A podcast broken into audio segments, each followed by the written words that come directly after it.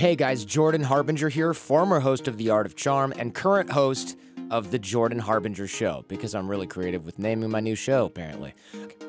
And now I'm helping out a good friend of mine, Peter Huseth, with his podcast, Millennial Highway. You're listening to Millennial Highway. This is the podcast of your generation. You're on the highway of life, so why not join us in the fast lane? Hey guys, welcome to Millennial Highway. I'm your host, Peter Huseth.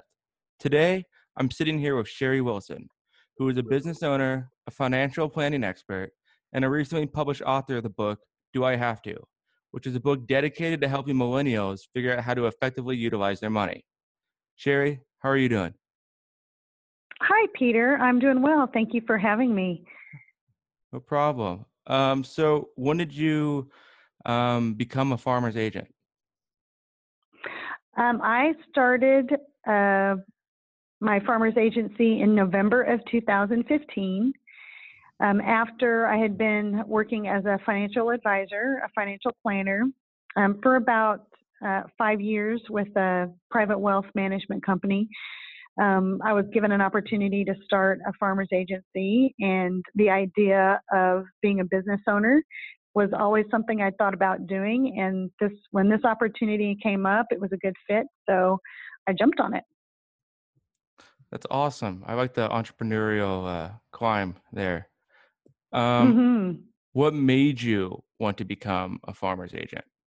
I, I chose to partner with farmers because of who Farmers is as a company, the products that they offer, but also their claims department. The way they handle claims is one of the best in the business. And so choosing farmers to partner with as a small business owner uh, was very important to me because of how they take care of their clients. Once I sell a policy, farmers claims kicks in if that that client has a loss. And uh, so i partner with them because they're one of the best in the business when it comes to doing what they say they're going to do and that's pay your claim. So the uh, efficacy of uh, farmers insurance is what's important and that's why you chose to go into farmers? Yes.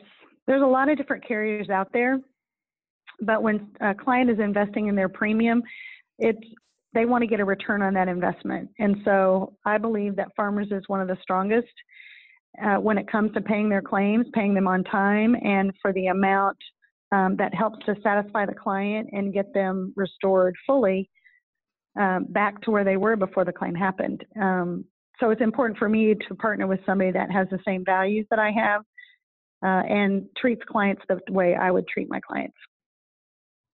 So you uh, went into financial planning after uh, you graduated from college. What made you want to do that?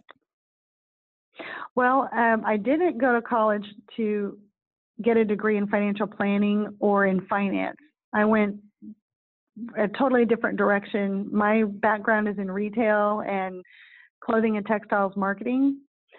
Um, and one thing I want to mention, um, since your audience is particularly millennials and those that have just graduated from college, you may start your career based on the degree you have, but over time, as your interests and your experience change, you may end up in something that's totally different.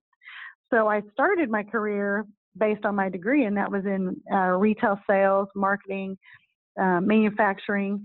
But as time evolved, I ended up getting into a financial planning career, and um, but it still aligns with the service that I, the personal service that I learned way back in my retail days. I've always been in a service industry, and financial planning is just another service industry, and so is the insurance is also a service industry. I'm serving people. I'm serving my clients.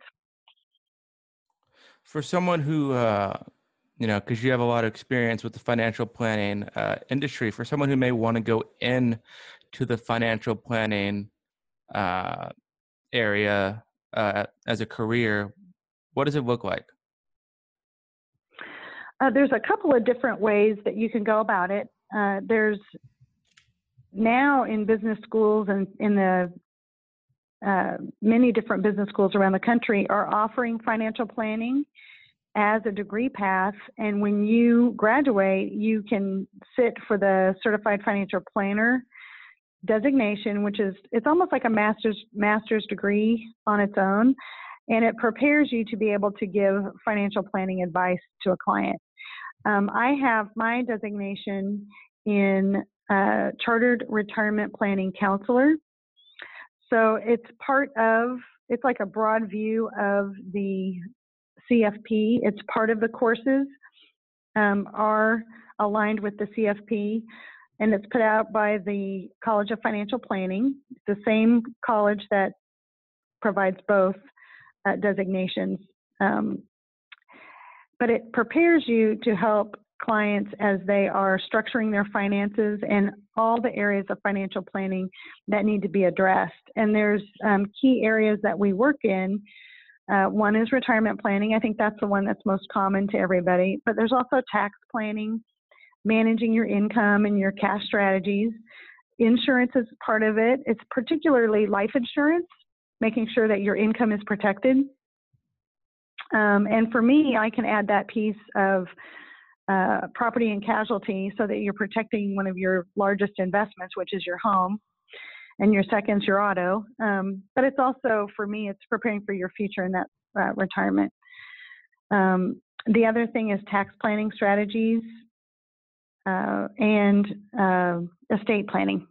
And that's a key area that uh, I work on with my clients is making sure they have their estate plan in order out of all those uh, different subsets of financial planning, which one do you think is maybe the most popular?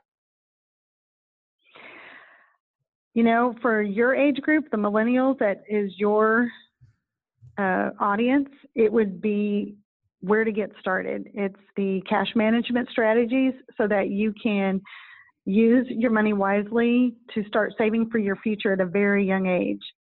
Um, for the average person who is seeking out financial planning, it's someone who's more my age in the 50s and they are looking to retire in the next 10 to 15 years.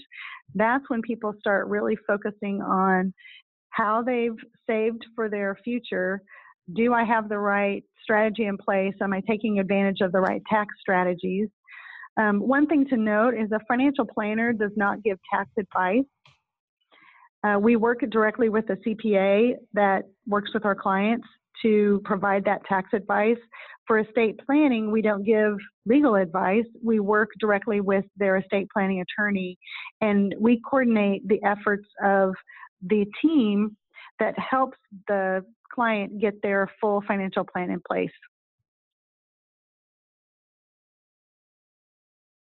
So, say you were seeking out a financial planner, would you also need to seek out a CPA and like a tax attorney as well? Like, do you need like a bunch of different people working with your money, or does it depend? Or how does that work? You know, as your asset level grows, as you make more money, you have more property, you have more cash in the bank, or maybe in a 401k, the more assets you have, the more people you need on your team to help you navigate taxes, investments, your estate plan, your insurances.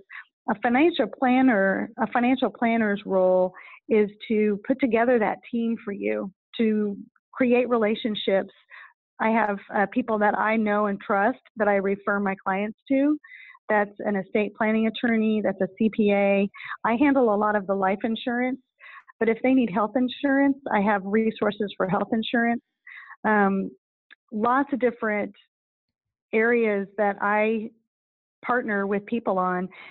And I become the, I don't want to call it a quarterback, but kind of quarterbacking, getting the, these team, this team of people um, set up so my clients can walk in and have all of those resources at their fingertips. Interesting. So it's like a financial football team. It kind of is. That's a good way to put it. um, good way to put it. Let's talk about uh your your book and or some of the messages you're you're trying to send to millennials and uh, Gen Z. What are uh, some effective ways to? This is a three part question. So, what are some effective ways to save, stay out of debt, and save for your future? Okay.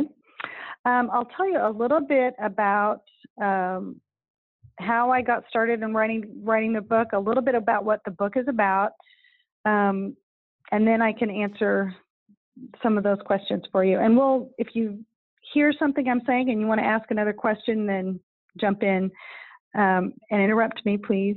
Um, but I started right. I wrote the book um, because I was working with kids who had just graduated from college. Some of their parents were my clients, and they said, "Would you talk to my child?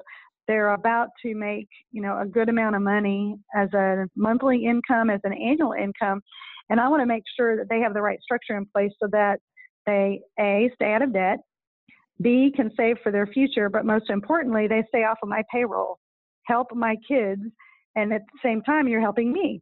And I said, "Okay, I'll sit down with them." And what I found out was about your generation, the millennial generation, is um, you guys are smart. You're well educated, but you also have a lot of knowledge at your fingertips. We can go, everybody can go to Google and look up any info, any piece of information that they want. Right. But one of the things that I saw and learned was as kids have gone off to college, they've kind of stepped away from their fa- family values a little bit. They're forgetting that there's knowledge, but then there's also wisdom of experience. And a lot of the wisdom of experience that we get, we get from our parents or our grandparents or our religious beliefs. You know, we have a lot of mentors in our life. You probably had college professors that kind of mentored you. Did you have that experience? Yeah, I did. When you were, uh, yeah, yeah, one one calculus professor in particular, but yeah, that, that that's a yes. Yeah, and you kind of learn from their mistakes. They kind of help promote um, the same things that you're wanting to do and give you some great advice. It saves you time and money when you can tap into the wisdom of other people's experience, right? Right. Yeah, so um, that's kind of part of what the book is about is align, keeping your spending plans aligned with your values so that you're spending money on the things that matter most to you. So when we talk about um, what the book is about, effective ways to save, stay out of debt, and save for your future, it kind of starts with what's important to you. So let's talk a little bit about um, how you spend your money. So when you get your paycheck, you've got to start divvying it up, right? First, you might think about rent, food, gas. Sometimes you need to buy clothes. Those are the things that you need to spend money on to survive. You got to have a roof over your head, you have food in the fridge, you got to have gas in your car to get to your job so that you can keep making money, right? Then you have things that you want to do. The things that I want to do, I don't really want to pay rent. I'd rather go to the store and buy this cute new pair of shoes or a handbag or a, you know the new hottest phone or electronic item that's out there. But if you don't take care of those essential needs, then you won't have a house to live in. You won't have a food in the refrigerator if you go out and spend your money on all those, you know, other items. So part of the book helps you identify the things that you need to spend money on, the things that you want to spend money on, and then if you've gotten into a little bit of debt, you've got to figure out how to stop using your credit card and get out of debt. But um, in, in order to do all that, you kind of have to start with the basics.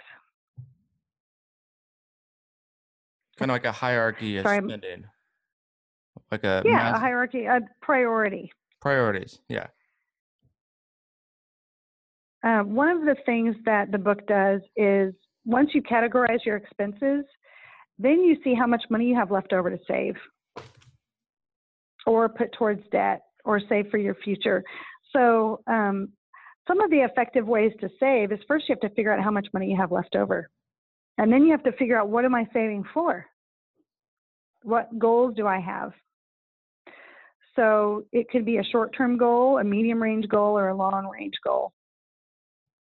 Those are the things that you kind of have to put some fundamentals in place. This book is all about putting the fundamentals in place so that you can save or you can get out of debt, or you can save for your future in Is this where the um, values? a lot of different ways. is this where the values kind of kick in by sticking to your the things that your parents taught you, so you can ha- make better spending habits? Yes, yes, it is. Um, so let's maybe talk about a couple of things that are important to you. What are a couple of things that are important to you, Peter Huseth, right now at the age you are? Um, family is really important. Uh, friends. Um, sometimes leisurely activities, maybe reading a book or taking my dog for a walk, stuff like that. Yeah. So what you described were some things that were that cost money and some things that didn't cost money. So it doesn't cost you any money to go walk your dog. It doesn't cost you any money if you sit down to dinner with your family and you're eating at home. But if you want to go out and have activities with your friends and you leave the house to go do that, you're likely going to spend some money. Right? You're going to go meet them for dinner, for a movie, to go play top golf or something. So um, as you sit down and decide what's important to you, write them down and then put a dollar sign next to it. Or if there's no dollar sign, then it's free. You can write free. So then you can start looking at ways that how much is that one thing going to cost me to do? Top golf is more expensive than just you know running to grab a cup of coffee. You're still spending time with somebody, but top golf is more expensive, right? Right. Yeah. Of course. Yeah, yeah. So um, if you want to choose Top Golf, you can't do that every week, but you could go have a cup of coffee every week. So it's just identifying the things that you like to do, spend money on the things that you like to do. Maybe you do it once a month. Maybe next month you have the money to go to Top Golf with a bunch of friends, but this month you don't. So maybe you just say, hey, let's meet for dinner or meet for a cup of coffee or hey, I'm going to go take my dog to the park. You want to meet me? And that's free. So there's a lot of different ways to accomplish your goals on the things that you value most. There's ways to do it inexpensive and there are ways to do it expensive. It's just writing it all down. Write down the things that you like to do, how much they might cost to do it. And if there's something like a trip, you want to go take a trip with your family or friends, figure out how much that's going to cost and how long will it take me to save up that money. A lot of what you're talking about, um, about like picking certain things to do, maybe not every day or every week, like once a month. Um, it sounds like kind of like the 80 20 rule, you know, 80% of the time you're being fiscal and you're, you're conserving money. And then that latter 20% of the time you're going out and you're having fun, you're going up to top golf or maybe you're going on a trip. Um, it, like, like it's the, uh, it, sounds very similar. It's like a system, you know, like you're only doing so much Mm-hmm. right at at one point in time and then the latter then you enjoy yourself and have a little bit more fun. yeah. fun Yeah, exactly. So um, I think that is probably one of the most important things is to define what it is you like to do and then figure out if it's going to cost you money or is there a, a way you can do it where it costs you less.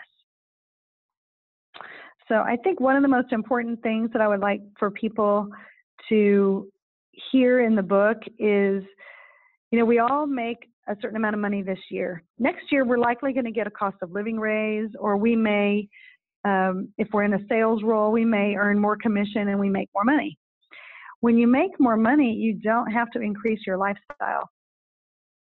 You can live on, in the same house, drive the same car, and then you can save a little bit more money towards your future to a long term goal, a short term goal, or if you have a little bit of credit card debt, you can start paying that off a little bit sooner. There's a lot of different things you can do with your money when you get that increase in pay. You don't always have to go out and spend it. yeah a lot of uh i think they did a study on like a lot of millionaires and people who have substantial income and a lot of the times there are people who are just living down the street from you who don't have the lamborghini or the extravagant house they just have a house with you know somewhat a nice car um Mhm. but you wouldn't think that they'd be making two three million dollars or because that they don't increase the yeah yeah i think you hit it on the i think you understand the concept it's really it's not what you make, it's what you spend. Right, because that predicts, yeah, because spending is the losing part of your money. So if you're not spending as much money, you you have more exponentially in the long run. Mm-hmm. Mm-hmm. Um, in your book, uh, you know, you talk about how millennials or college students going back to their families um, and asking them for financial advice. You know, due to the current trends that people are placing on millennials being like really stubborn or entitled, do you think they're likely to go back to their mom and dad or whoever and ask them about how to spend money? You know, uh, I think that there's a lot of rhetoric, there's a lot of talk out there about millennials and how they behave and what their mindsets are.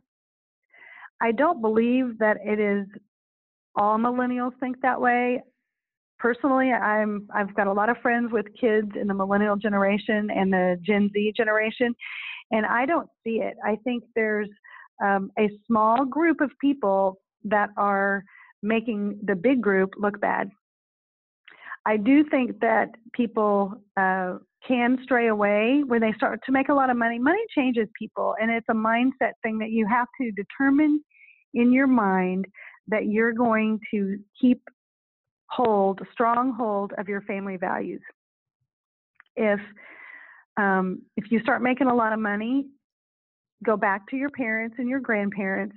Learn about where they got their ideas about money. If you go back and talk to your your parents about how they were raised, what their parents thought about money, some of the mistakes or successes that they made as they were uh, making money, earning money, saving money, spending money, you will find that you will gain more insight and wisdom that will keep you from making mistakes in the future. You know, it's almost like that, that statement if you do the same thing that was done in the past, you're going to make the same mistakes unless you learn from it. Well, if we learn from our parents' past and keep from making those mistakes, we're going to have a much smoother future and a much smoother present.